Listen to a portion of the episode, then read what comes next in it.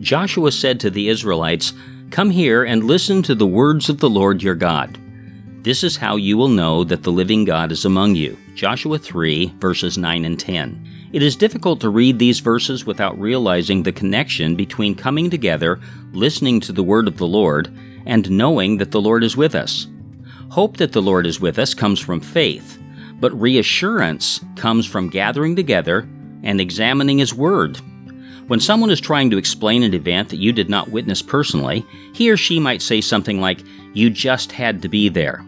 That is simply a way to say that some events can only fully be understood and appreciated from the vantage point of actually being present to witness them firsthand. Those who miss the event may get the facts, but they miss out on the emotion and the overall experience of being there. You just have to be there at times, like the early Christians were in the book of Acts. Also, notice that there is warning given in scriptures at various times that we are to be together for this very reason. The importance of the Word of God as the focal point of Christian experience is also undeniable.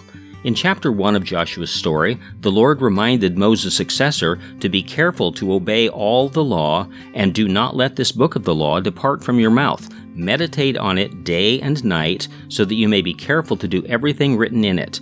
Then you will be prosperous and successful.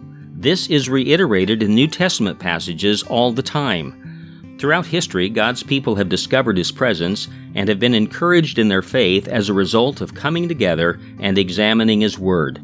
We would be foolish to think that that has changed.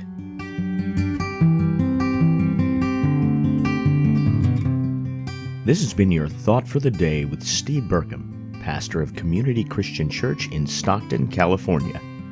If you have questions or comments for Pastor Steve, please send them to dailythoughtspodcast at gmail.com.